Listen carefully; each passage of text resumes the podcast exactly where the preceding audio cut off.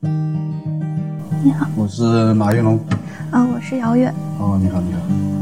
北京深夜某咖啡馆，灯光昏暗，孤独者甲和孤独者乙在这里相遇，只有两个人的孤独演唱会即刻开启。今天我给你唱首新歌，这首歌是第一次，我自己都第一次唱，希望你能喜欢。谢谢。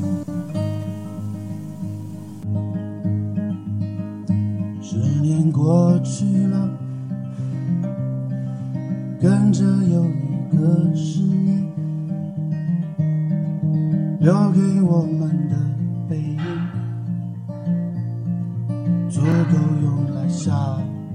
这首歌叫《黄金时代》，是声音碎片乐队主唱马玉龙特别献给王小波的一首歌。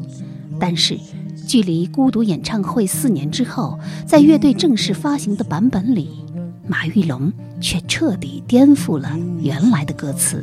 你知道吗？我专门就是把两版歌词贴在两个文档上，然后平行对照呀。然后比如说第一版里唱“蚂蚁不该长翅膀，石头不该滚红尘蚂蚁不该长翅膀，石头不该滚红尘。”，但是到了第二版呢，就说只有滚动的石头才能不长青苔。即使要百般，我的天真老朋友，只有滚动的石头才能不长青。个人感觉第一版太丧，不是写的不好，是太太颓废，有点颓。不适合我，不适合人家王老师教我的这个语文的起码标准。马玉龙的语文王老师，正是华语文坛的艺术和神一般的存在。王小波他的年华，他黄金时代。他黄金时代是他描述他自己那个荒诞的时代，但我的黄金时代，我我要描述我自己这个时代，就是这样。当然有一点点悲凉，但不颓废。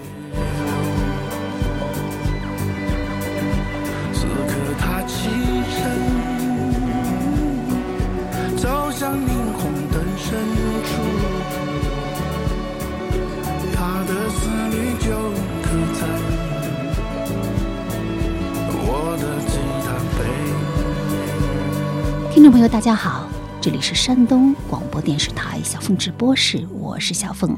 人文口述史光年对话集，今天让我们继续约会中国最重要的摇滚乐队之一，唯美、低调、醒思的声音碎片乐队主唱及灵魂人物马玉龙。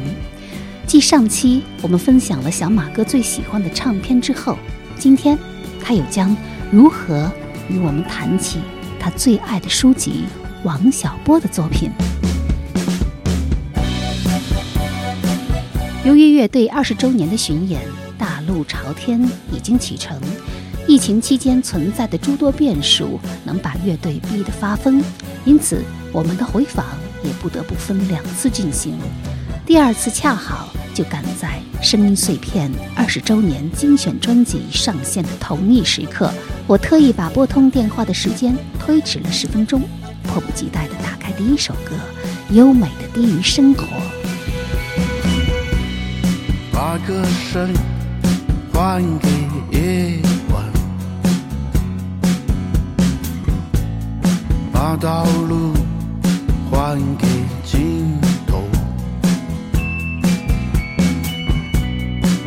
果实还给种子，把飞翔还给天空。剩下的让它们美好，从容的埋藏的更深。这张精选专辑的名字果然叫《昔日我曾苍老》，这是出自鲍勃迪伦的歌曲《My Back Pages》昨日书当中的一句歌词。在黑白调的封面上，还有一行英文字：“I'm younger than that now，而今风华正茂。”昔日我曾苍老，今日风华正茂，就是这首歌里的大金句。在真正创作上影响我最大的就是鲍勃迪伦，他那种态度不从众。你想，他是人类历史上第一个主动的反抗观众的人。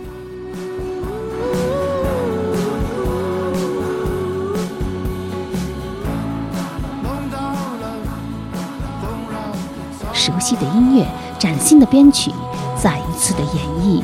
歌声里藏着的每一个变化都是惊喜，尤其当马玉龙唱到“相爱吧，终有一散的人们”，一声念白，仿佛二十年一瞬，疏忽而逝。相爱吧，终有一散的人们，你失去的不过是童真。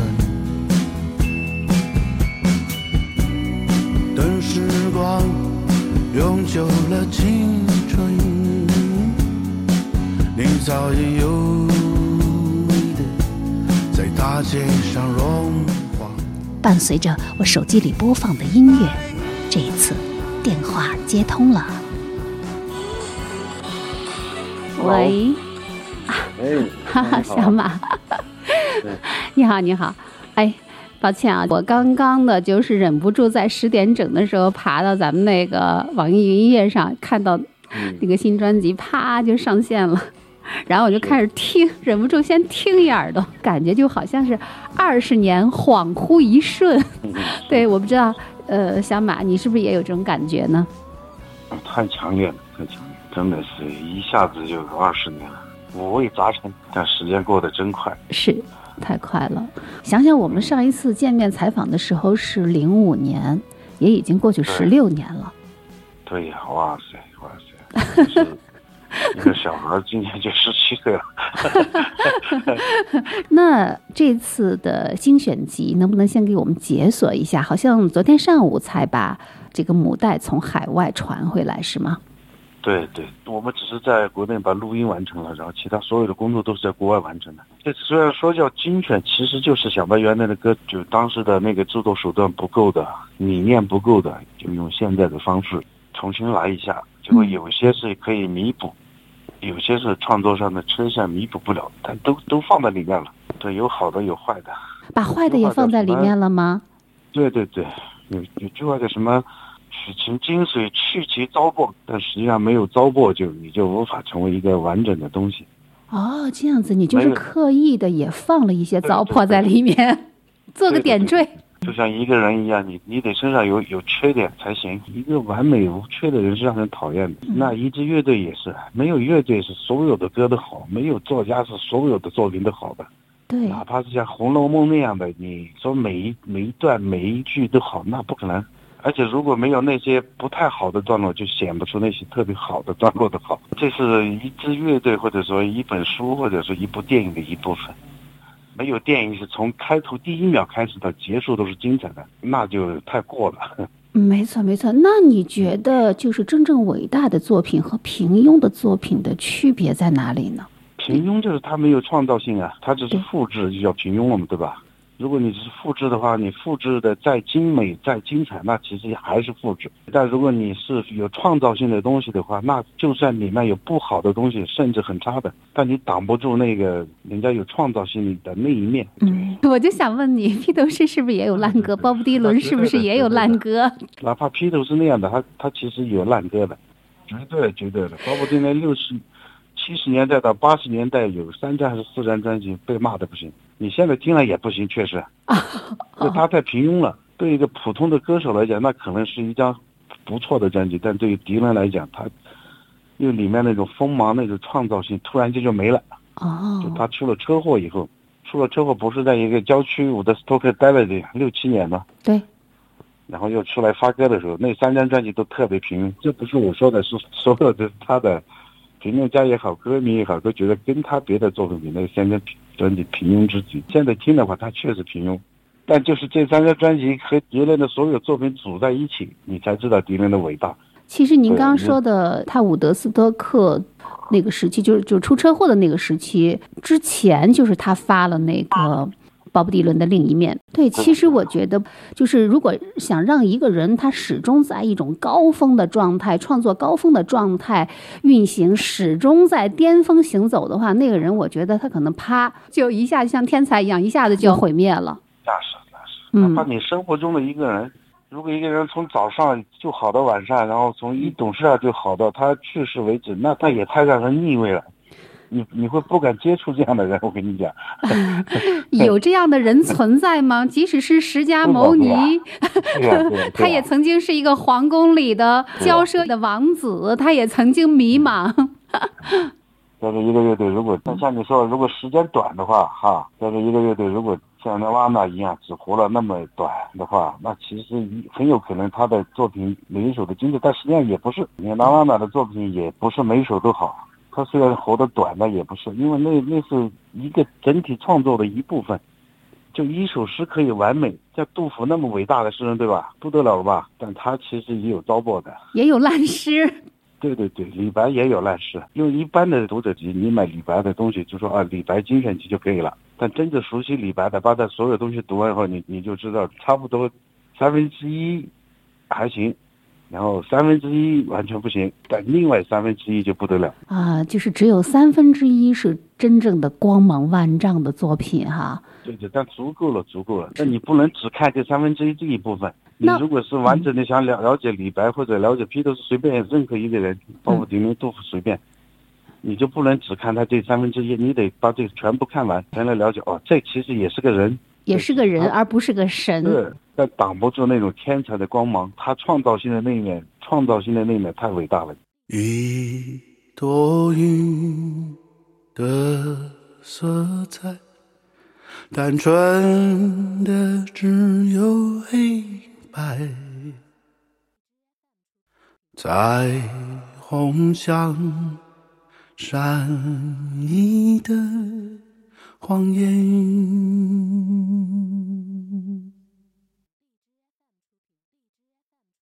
一朵云的骄傲，幸福的没有重量，风一吹，誓言就凌乱。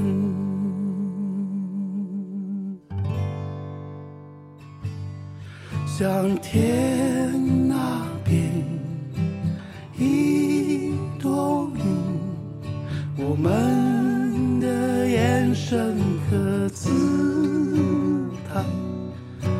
天。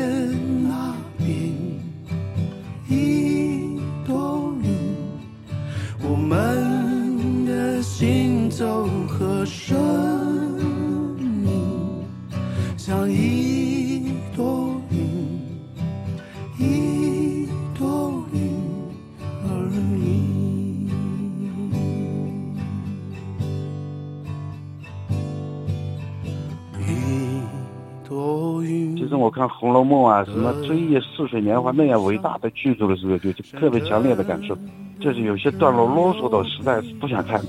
对对对，但你挡不住它好的那些东西。当它真好的时候，那你就完全挡不住。真正好的作品就是叫瑕不掩瑜。对对对，而且没有瑕，就不能叫作品。你如果没有瑕，从第一个字开始到最后一个字都精彩，那你这个书就只能叫天书，没有，这世界上没有。所以我觉得这也是特别考验人类的鉴赏力和人类接受作品的那种耐力。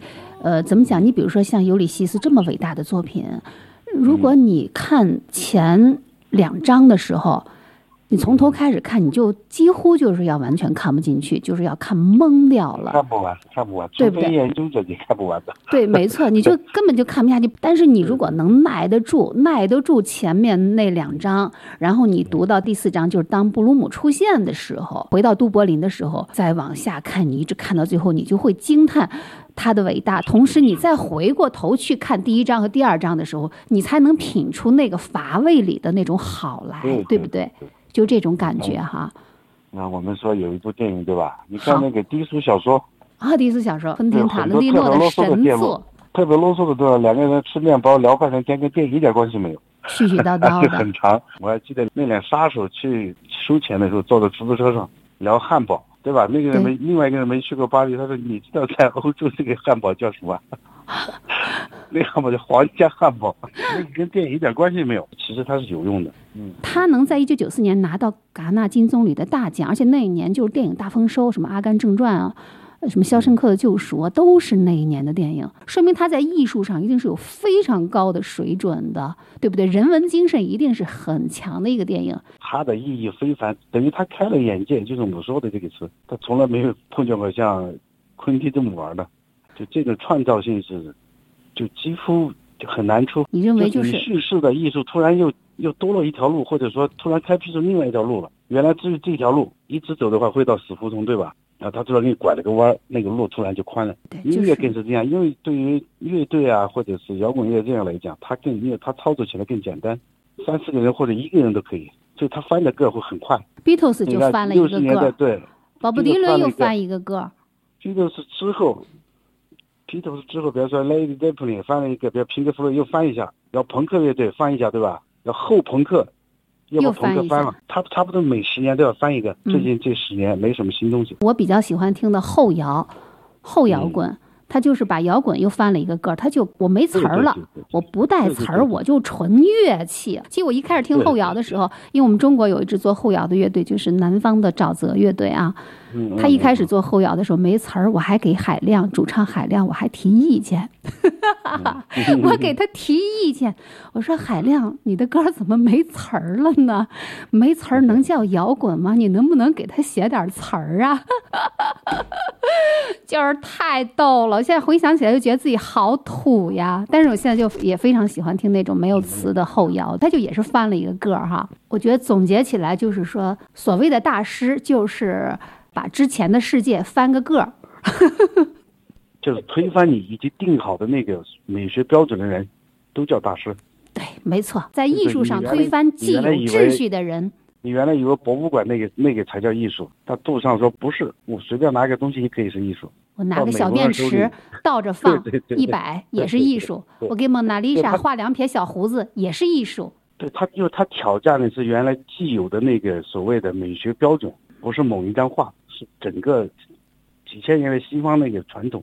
就是我最看重的一点，就是打开我眼界的这些东西，唱片也是，书也是，嗯，电影也是。咱们聊天不是以一一件唱片、一本书、一部电影为为中心吗？对，所以唱片我推荐是《月之暗面》，因为，嗯但像我一偏远地区的青少年，你想想，我他突然间你碰到《月之暗面》那种震撼，你你可以想象一下。嗯，就他跟我以前听过的所有的东西完全不一样。所以然后王小波也是这样。王小波，我们原来看书都是书上那些，对吧？就完全不知道还有另一个系统存在。然后我碰到王小波才知道，哇塞，原来还有这样一个系统存在，以有趣为基础，表达你自己的美学主张，没有什么苦大仇深。王小波的东西也没有什么苦大仇深，他有那种特别伤感的部分，有，哎，反正说不清楚，很复杂，但是绝对没有苦大仇深。黑色幽默的部分，这个也对对对，他跟反思昆汀像那么那么重大的历史事件，对吧？嗯，因为他他采取的跟什么伤痕文学那些完全不一样。对他的黄金时代写的那么俏皮，那么轻盈，但是这之后全是悲伤，全是心酸全是黑暗，对吗？对但是他他把黑暗、悲伤，把那种荒诞、荒谬给他写的那么搞笑对，刚好就帮我打开了另一扇大门。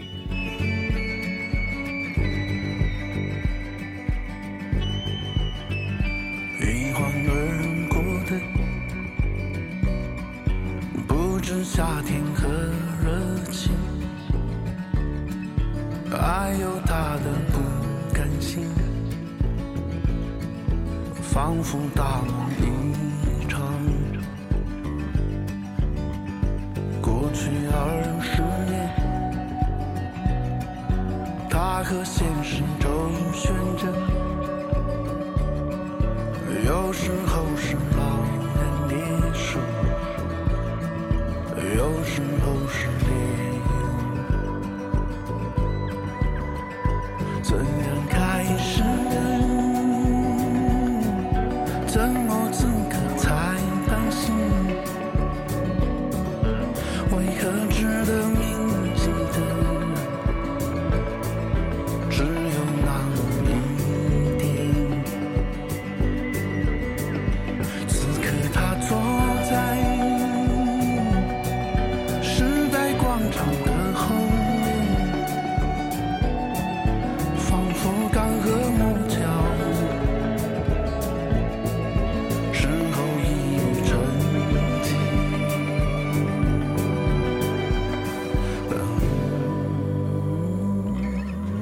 色微微向晚，天上飘着懒洋洋的云彩，下半截沉在黑暗里，上半截仍浮在阳光中。那一天我二十一岁，在我一生的黄金时代，我有好多奢望，我想爱，想吃，还想在一瞬间变成天上半明半暗的云。上世纪九十年代初，一部叫《黄金时代》的小说横空出世，以惊世骇俗的笔法描写了两个年轻人王二和陈清扬在云南插队时的一段离奇经历。他们用身体回应现实的荒诞，以顺从做抵抗，直面存在的本质。王小波说：“《黄金时代》倾注了我对小说的许多想法。”二零二一年四月九号，王小波的忌日来临之际，声音碎片乐队上线了一首新作《黄金时代》，并且声称。这是一首献给迷失时光的安魂曲，为了那些不甘心屈服的倔强心灵，为了那些停下来思考自身和时代的清醒目光。他的黄金时代这首歌迅速成为网易云硬地原创音乐榜四月单曲榜第一名。乐迷也发现，它与坊间流布已久的版本完全不同。声音碎片的黄金时代和王小波的黄金时代有什么样的关系？和小马的聊天也有点天马行空之意。我们就这样不知不觉地聊到了他最喜欢的书籍——王小波的作品，不仅仅是黄金时代。来继续说王小波对你的影响好不好？比如说黄金时代就是王小波特别有名的一个小说啊。对，因为那样的小说在中文世界到目前为止也就这么一个人，而且他真的就是靠读者口口相传。两千年左右，我看二零零三零四年左右吧，我回了一趟老家攀枝花，攀枝花一个哥们儿郑重推荐王小波给我，他说这个孙子太太好了，这 孙子，对，就是黄金时代，那就是他很喜欢很喜欢小郭是吧？昵称，这就已经是已经是就好的不得了的，好的不得了，这是最高级别的称赞。昵称昵称，看嘛，一个个的看，因为那种语气你在中文世界从来没有看见过这样的语气，这样的行文方式，又又有点幽默，又搞笑，然后就是那种想象力又荒诞，然后又悲凉，对啊，既又是喜剧又是悲剧，对。对，我永远记得那个黄金时代的那一段啊，那一年我二十一岁，生活就是个缓慢受受锤的过程，对吧？对，那时候我以为我永远年轻。实际上很悲凉，很悲凉。没错，那一天我二十一岁，我一生的黄金时代。而且我觉得这样的小说，因为它等于是描写了一个很荒诞的年代，它的行文的方式用那个对，他也会用很调皮的方法。我觉得会令正人君子瞠目结舌的方式，对对，来表达的啊。那是什么契机触动你来写这个黄金时代呢？创作动机有没有具体的故事？这首歌其实是先有歌名，然后我才去写的。有黄金时代，我我喜我我喜欢王小波嘛，那是我我的语文老师。他其实还不是他的小说，就是他的杂文。又说到那个，就是你你让我选一本书，你想选哪一本？我就选了王小波的杂文集。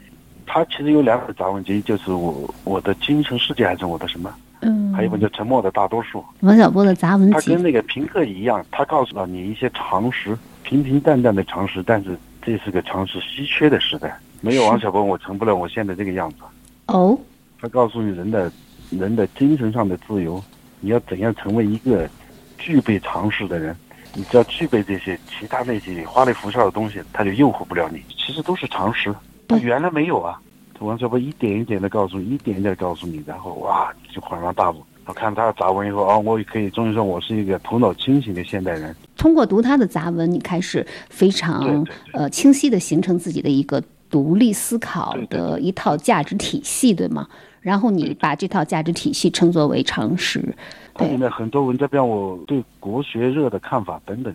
特立独行的独行的猪，沉默的大多数都很好。所以那个常识太重要了。看了他的杂文，就头脑就一下子特别清楚。我我可以说我自己终于是一个二十一世纪的人了，头脑清醒的人。我知道什么是我能做的，什么是我不能做的。我知道什么叫艺术，那些打着艺术的面儿，对那些你你骗不了我了。我知道什么样的东西是好的，什么什么东西是好文章，什么样的东西是好的音乐、好的电影。他的杂文里面有很多谈音乐的，有很多，特别是谈电影的很多。他说，他说他为了就学英文嘛，看电影学英文。王小波推荐的所有的书，他书里出现过的我都看过。他给了我一个方向，他在他的所有书里推荐过的所有的书，我都一本一本的找了看过。像后来得诺贝尔奖那个人叫什么莫迪阿诺，对，莫迪阿诺，他在青铜时代的就是万寿寺里，一开始就是说莫迪阿诺的《暗电街》，他非常喜欢这个作家。我的过去一片朦胧嘛，第一句就是后来得诺贝尔奖，但是我看的时候都不知道这是谁。就因为王小波推荐了，所以就有了品质保证，赶紧找来看。还有什么瑞士那个什么迪勒马特《法官与他的刽子手》，这个我就我重看的时候就觉得一般，但暗代间我去年又看了一遍，还是觉得好看。他推荐把罗素、西方哲学史，反正我都他推荐的还有什么呢？一个法国主义叫图里埃尔，反正他书里出现过的所有的人我都找来看过。也就是说，王小波的杂文等于是对你来说 就是一个索引。然后你就按图索骥。王小波就是你的语文老师。对对对，他让我有判断力。从他以后就是那种文字不好的，或者是想象力缺乏的等等等等，那就你就看不下去了。因为他推荐的这些都是特别好。我前两天我还在微信公众上看到一篇文章，就分析那个王道前翻译的那个《情人》，就一个在法国的人吧，法国的一个中文博士之类的，他的文章。其实那个法文如果直译过来的话，跟王道前那个版本有千差万别。就法国那个哥们儿，他直译过来，把情人那个直接译过来，然后跟王道前那个一对比，你就知道哇，就是王王老师那个翻译真是太牛了。哦，这样子，他不只是溢出了他的意思，他还溢出了那种神韵，那种独特的感觉啊。韵味，就是王小波推崇嘛。这样。他说王老师翻译翻译出了那种中文的一种韵味。是完美的现代语言，就是这个意思。这两个杂文集真的是严重推荐，我信，我觉得每个人都都应该看。好。他是聪明人，见过古人见过我们的愚昧，他想成为自己。他是风云斗争，也是你的过客，仿佛独自过了河，回头一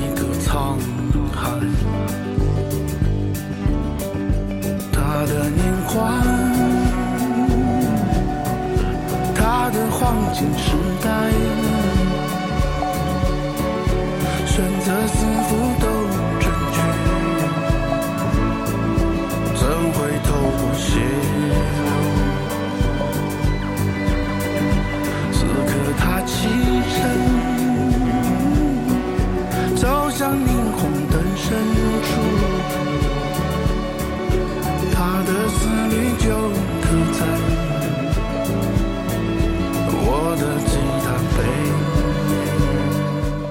其实这首《黄金时代》第一开始，因为我知道这个歌是给小波的，所以我一开始完全是把它当成一个你和小波的对话来听的。但是听着听着，你会发现，其实你也是在跟自己对话。对他，其实是因为他黄金时代是他描述他自己那个荒诞的时代，但我的黄金时代，我我要描述我自己这个荒诞时代，就是这样，语气依依然是不是那么颓废的，但是有一点点悲凉，但不颓废，这就是王小波给我的。小波也不绝望，对不对？不绝望，对，他很乐观的一个人。说实话，是，他是说我可以怀着绝望，但是一定要继续的活在这个大地上。对对对，这也是伟大的人物。其实，其实我们刚刚也谈到这个问题啊，就是两版歌词的改变，我觉得不妨在这儿跟听众朋友稍微分享一下哈，因为我专门把，你知道吗？我专门就是把两版歌词贴在两个文档上，然后平行对照呀，我就感觉到，首先这个叙事主体的变化。第一版歌词是我、我们啊，从这个自我的视角出发的，对不对？然后第二版呢，全都改成了是他者的视角，从第三人称来唱的啊。然后感觉好像第一版就是对时代有充满那种审视和反思，但到了这个第二版呢，就是有了更多的共情和谅解。然后比如说第一版里唱蚂蚁不该长翅膀，石头不该滚红尘，但是到了第二版呢，就说只有滚动的石头才能不长青苔。指责你的虚荣心，这是对赌的世界，没有人是看客。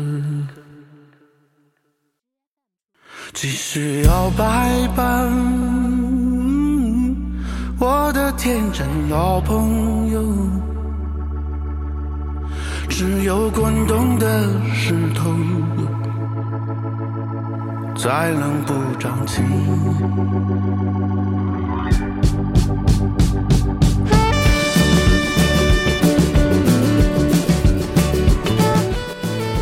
怎么说呢？就是好像第一版像是挽歌，第二版更像是安魂曲。我不知道这个感觉对不对？嗯我就是这么想，啊就是我因为我自己个人的感觉第一版太丧，不是写的不好，是太太太颓废，有点颓。不适合我，不适合人家王老师教我的这个语文的起码标准，对改过来。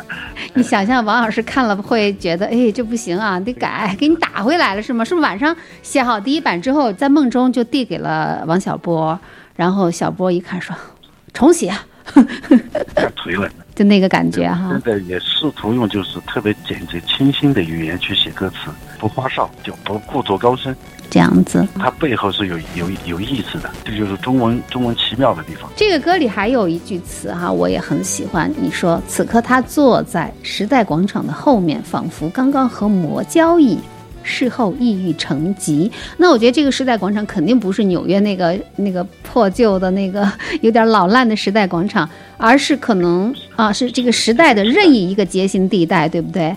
那我想知道，呃，小马，呃，包括声音碎片，你觉得你们跟时代是一个什么样的关系？若即若离吧，若即若离整体说，你当然是整个时代的一部分，对吧？但是我们没有从众，没有盲目的跟着时代走，就我们还是有一点值得骄傲的地方，就是我们从来没有盲目的跟随着任何任何时代。我在跟我想象中那种就是超越时代关系，像刚才我们讲的，嗯，像平克那样的啊专辑，在跟他们对话。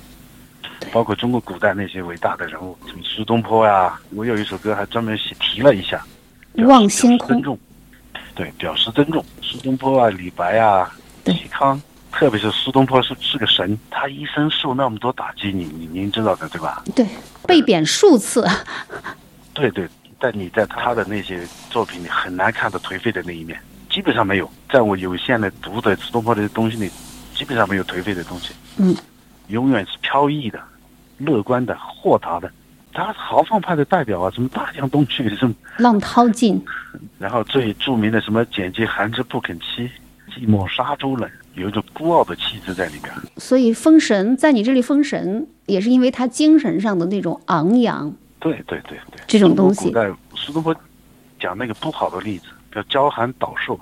有个唐朝有个诗人叫孟郊，一个叫贾岛嘛。他说这俩人一个太寒冷了，这个一个太娇寒岛寿，嗯一个就是他写的东西就是太狭隘了，像摇滚乐里的那种特别颓的那种，对吧？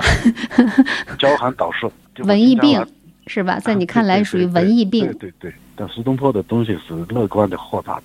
我现在不喜欢我们的那个什么世界噪音花园，就这个原因。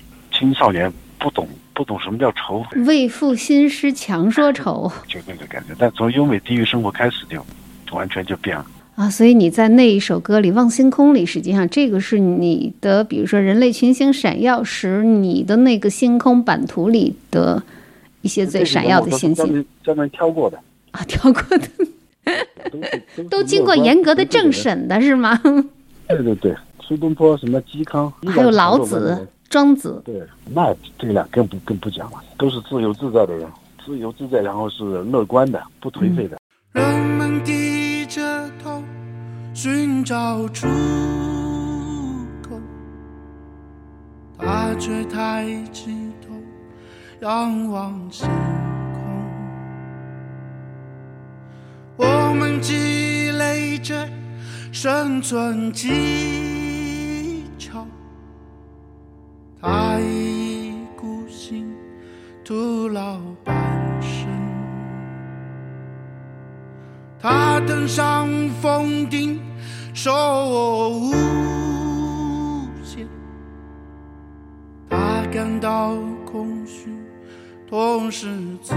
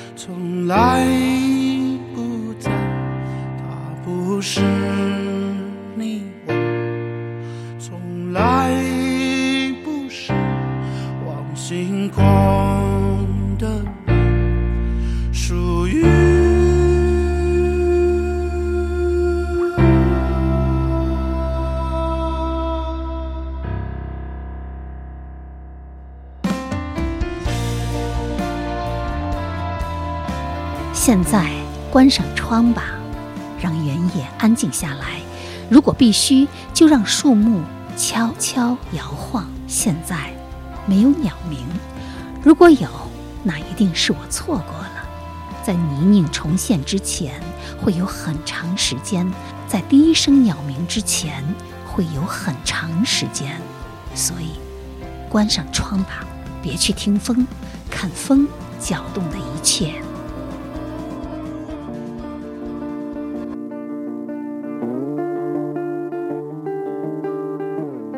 零九年，我最后一次在济南斑轴音乐酒吧见到马玉龙，是声音碎片《情歌而已》全国巡演济南站的现场。那一晚，酒吧老板杨凯特意为乐迷免了门票，作为独家媒体支持，我还为听友准备了包括海报在内的乐队周边。回听当时的节目录音，福利之高，恐怕要令如今的姚迷艳羡不已。那时，乐队刚刚发行了第三张专辑，把光芒洒向更开阔的地方，被南方周末誉为是完全从摇滚废墟里生长出来的美物，全部的力量都源于那座废墟，却并不可耻，而是充满领悟，并且骄傲。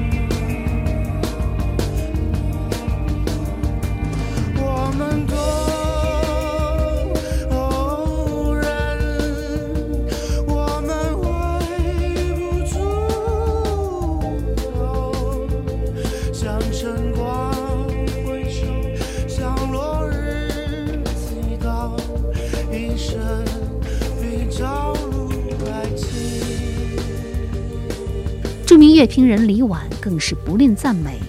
在未接触这个乐队之前，你简直无法想象幻觉可以达到如此清晰的程度。这是一个塑造美的乐队，像灵魂那样拔于地面，接近天堂的歌唱，美。但是此后十年，声音碎片乐队除了偶有单曲问世，却没有再发布录音室专辑，直至二零一九年三月推出。没有鸟鸣，关上窗吧。音乐送你你送流水，满城繁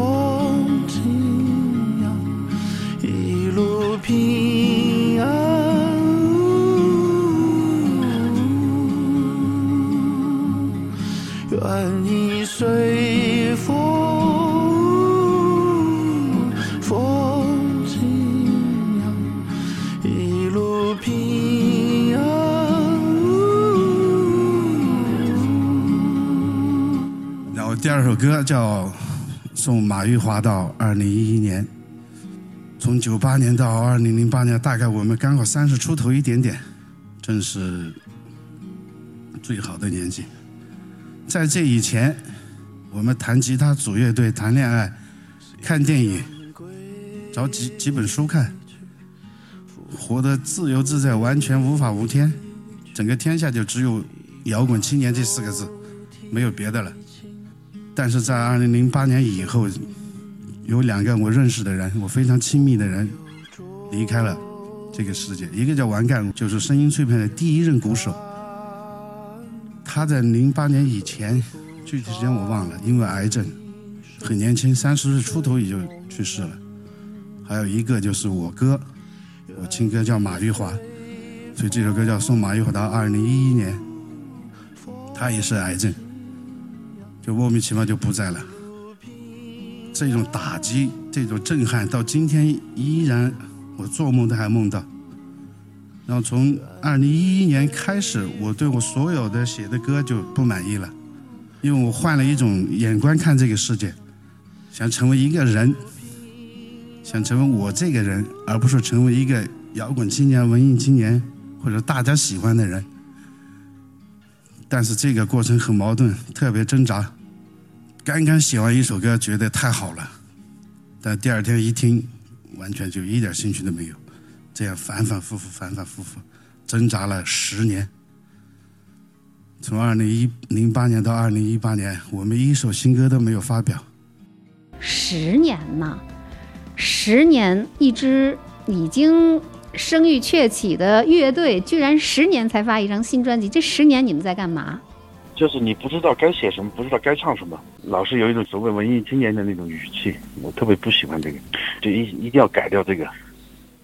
然后我也不太想表达，就是我自己，我这个人怎么怎么样那那种，我一定要跟这个时代，跟我的听众有交流，这是最重要的。但我找不到那个表达，找不到那个点的时候，就一点办法都没有，永远是自怨自艾，自哀自怜，都是这样的歌。直到一七一八年，我就特别想明白这个事情，就是你自己，我我不重要，哪怕歌的歌里面写我，其实还是代表像我这样的很多人在以我的语气的说。我就是成年人了，我不会再自怨自怜、自哀自伤，不会再说我我我我我，我是要跟要跟其他人交流的，我要接收到他们的信息。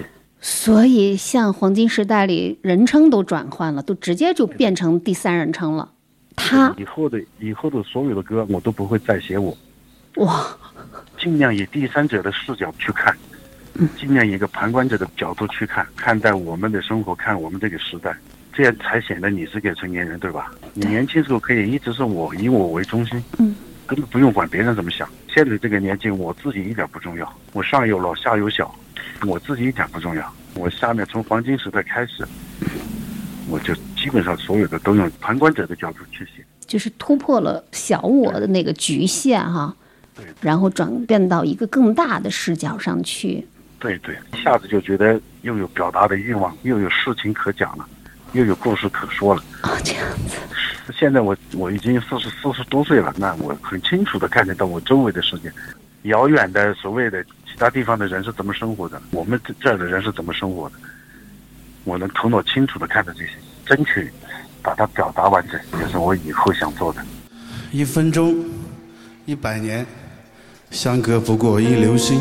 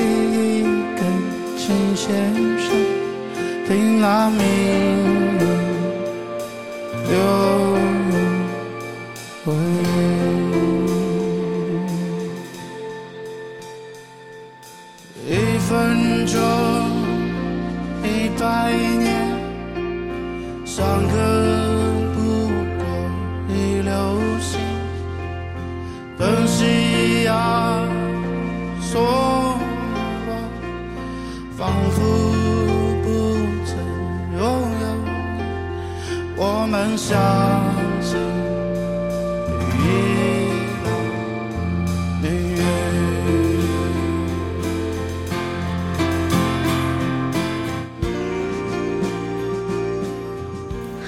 小马这张专辑的名字就是叫做《没有鸟鸣关上窗》吧？但这名字可是巨文艺啊，是美美国诗人弗罗斯特的一首诗中的一句。好像跟专辑没有什么太大的关系。为什么要用它来作为专辑的名字呢？我喜欢这句话，就因为喜欢是吗？哥们儿喜欢，谁也管不着，就要起这名儿。但当时好像确实乐队其他成员不怎么同意，是吗？他们不知道出处，那后来给他们跟他解释了，他就他就知道了。哦，对对，好。就是你把整首诗发给了李伟他们是吗发？给对张小舟发给李伟，其实这首诗的话，我其实也找到了这首诗啊，就为什么会特别打动你呢？你看我们生活这个时代，看起来我让人眼花缭乱，物质已经丰富到完全就不知道怎么办的地步。但是你听不到鸟鸣的声音，鸟鸣你你可以说是大自然的鸟鸣的声音，你可以说是没有独特的声音发出来，但你也管不了，那就把窗子关上吧。值得一听的东西真的基本上没有。你像我们刚开始听的时候，哪怕是台湾的那些歌手，其实他都很独特。像我们那时候听什么王杰、张雨生、嗯齐秦等等，他其实都是还算是独特的。但你看现在的这些人，就是流水线上的人，流水线上一一件东西而已。那我也管不起那么多，对吧？你就关上窗吧，就这个意思。好，那你刚刚说到，其实当年我们听的港台歌手都是特别有个性的哈，好像你不久前还翻唱了一首李宗盛的《寂寞难耐》，哦，对对对，你专门翻唱了这首歌，而且还发了一个单曲，是李宗盛大哥有没有授权给你？啊，授权授权，这就是摩登天空组的一个纪念性的一个活动。然后我也很喜欢李宗盛，刚才都忘了提他了。你看那么大的腕儿，那么多选秀节目请他去，我亲自听他讲过的。他不来，这选秀有些去很多很多钱，几千万拿不去，他在家里做手工琴，他是很很厉害的人。像这样的人，你看香港、台湾那么大的地区，只有那么一个。非常棒的人，完全不为外面的浮华世界所动。李宗盛应该是就是中文歌里面第一个用第三人的角度观察普通人的人。他最早什么阿忠的三件事，爱情少尉，还有什么啊，反正很多很多。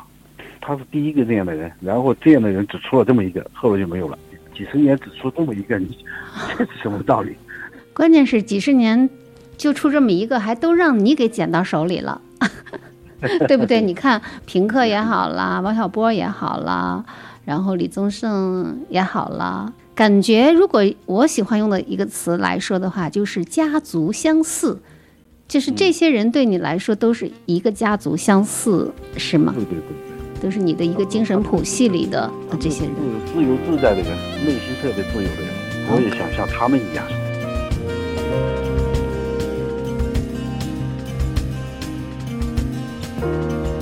只有野蛮会老，眼神具备。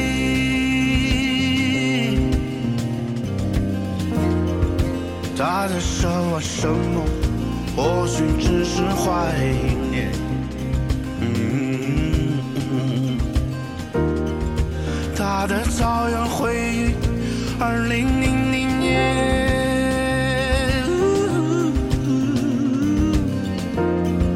他的星辰大海，回忆中年以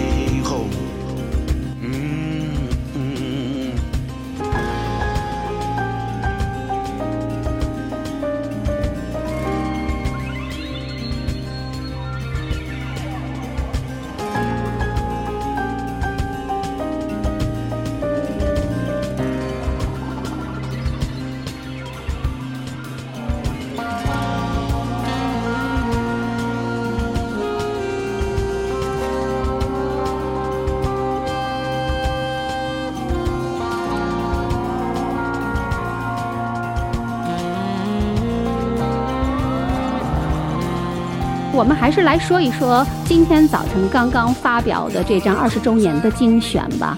我们一开始聊到了，就说虽然是精选，但并非完全是精华。我看到你微博上写的是，有一些歌曲听来依然让我们自豪，有些歌曲仿佛扇自己一大耳光，有些歌甚至不忍足听。比如说哪哪首歌你觉得是没法听的，但是你依然咬着牙收入了？我不能说，我不能说歌的名字，但是确实有些歌现在听了已经不行了，但有些歌依然依然在今天听来依然是很好的。比如说这个可以这个可以说出名字吗？就是你觉得特别喜欢的歌对，这个不能说。就是所有的歌都是你的孩子，不管他怎么样，其实每首歌可能有些孩子天分高一些，有些孩子天分资质差一些，但都是你的孩子，所以你不想给他们有一个分别心是吗？还是要乐迷自己去感悟？因为这是我的看法，我个人的看法。因为我毕竟是写歌的人，我从我自己写的角度去考虑的时候，有些歌确实写的不行，这是我自己的看法。但架不住有可能别人就会喜欢。就当初我写这个事也不是没有理由去写的。对我虽然现在成年了，可能不喜欢当时那种心态，但是有人会喜欢那个。比如说情歌而言，我说个名字吧，这歌我自己就没有感觉的。哇，我还很喜欢这首歌呢。但是我跟你讲，但这首歌是所有歌最受欢迎的，所以有时候不不不能说歌名就是这个意思。那这。首歌是因为它太太受欢迎了，所以我可以说一下。几乎这首歌每到音乐节上都是大合唱，对对。这首歌我也会唱。所以有时候那个创作者的想法，嗯，十年前想法和现在的想法完全不一样，我自己会反省。那所以听歌的人，你不用想那么多，嗯你喜欢就喜欢，不喜欢就拉倒，就就那么简单。而且我有一次在听你的《遍地风流》那张呃现场专辑的时候，我听到《情歌而已》里的变化，我是能够听得出来的。就是情呃，哎，怎么唱来着？不行，情歌而已。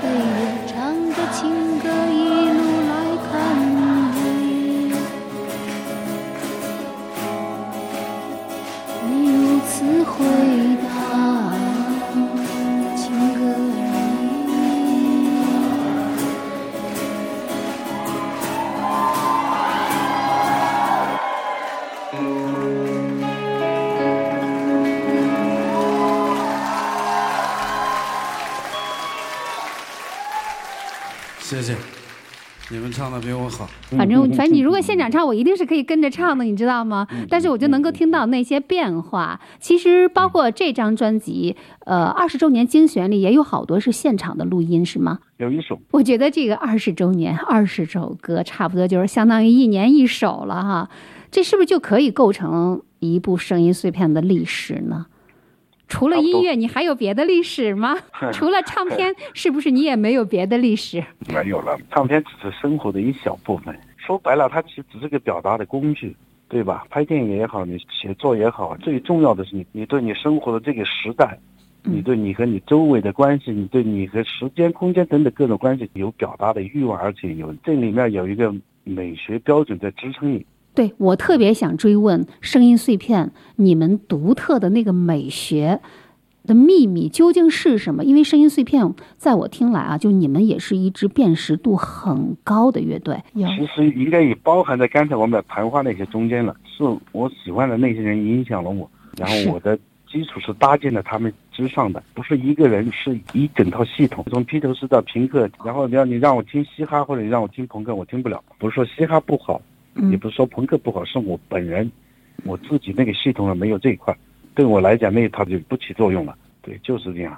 你只选择和士，对嗯对。和你家族相似的那些人。对对，哦那当然，每个人都，每个人都应该这样，你不能这个也喜欢，那个也喜欢，那嗯特别是在艺术上，那你那就太糟糕了。你一定要有你的判断标准。对，没错。那您的意思就是说，声音碎片独特的美学来自于那些你所热爱的伟大的乐队、伟大的专辑。所以在你的音乐里，就像我们刚刚谈低俗小说一样，昆汀·塔伦蒂诺他做出了一部横空出世的、完全属于他自己的非常非常独特的影片。但如果你仔细分析的话，比如说你就哪个画面、哪个情节、哪个片段去分析的话，它有可能是在致敬电影史上某一个伟大的导演，或者是某一个伟大的影片。那声音碎片是不是也是如此呢？嗯，对昆汀甚至拍了一部电影叫《好莱坞往事》，对致敬他心目中的黄金时代，对。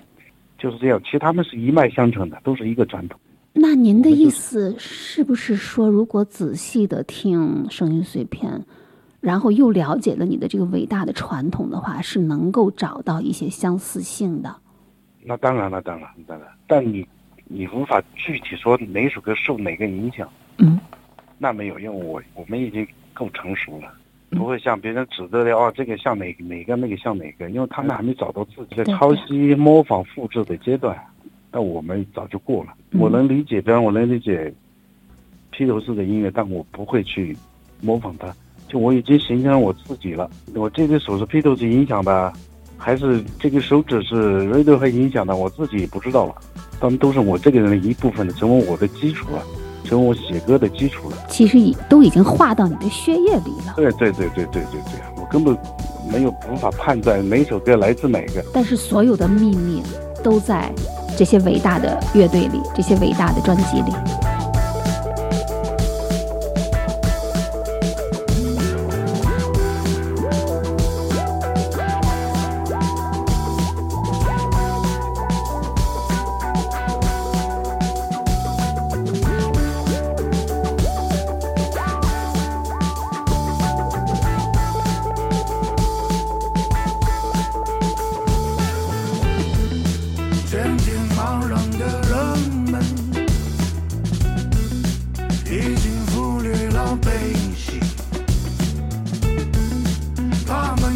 们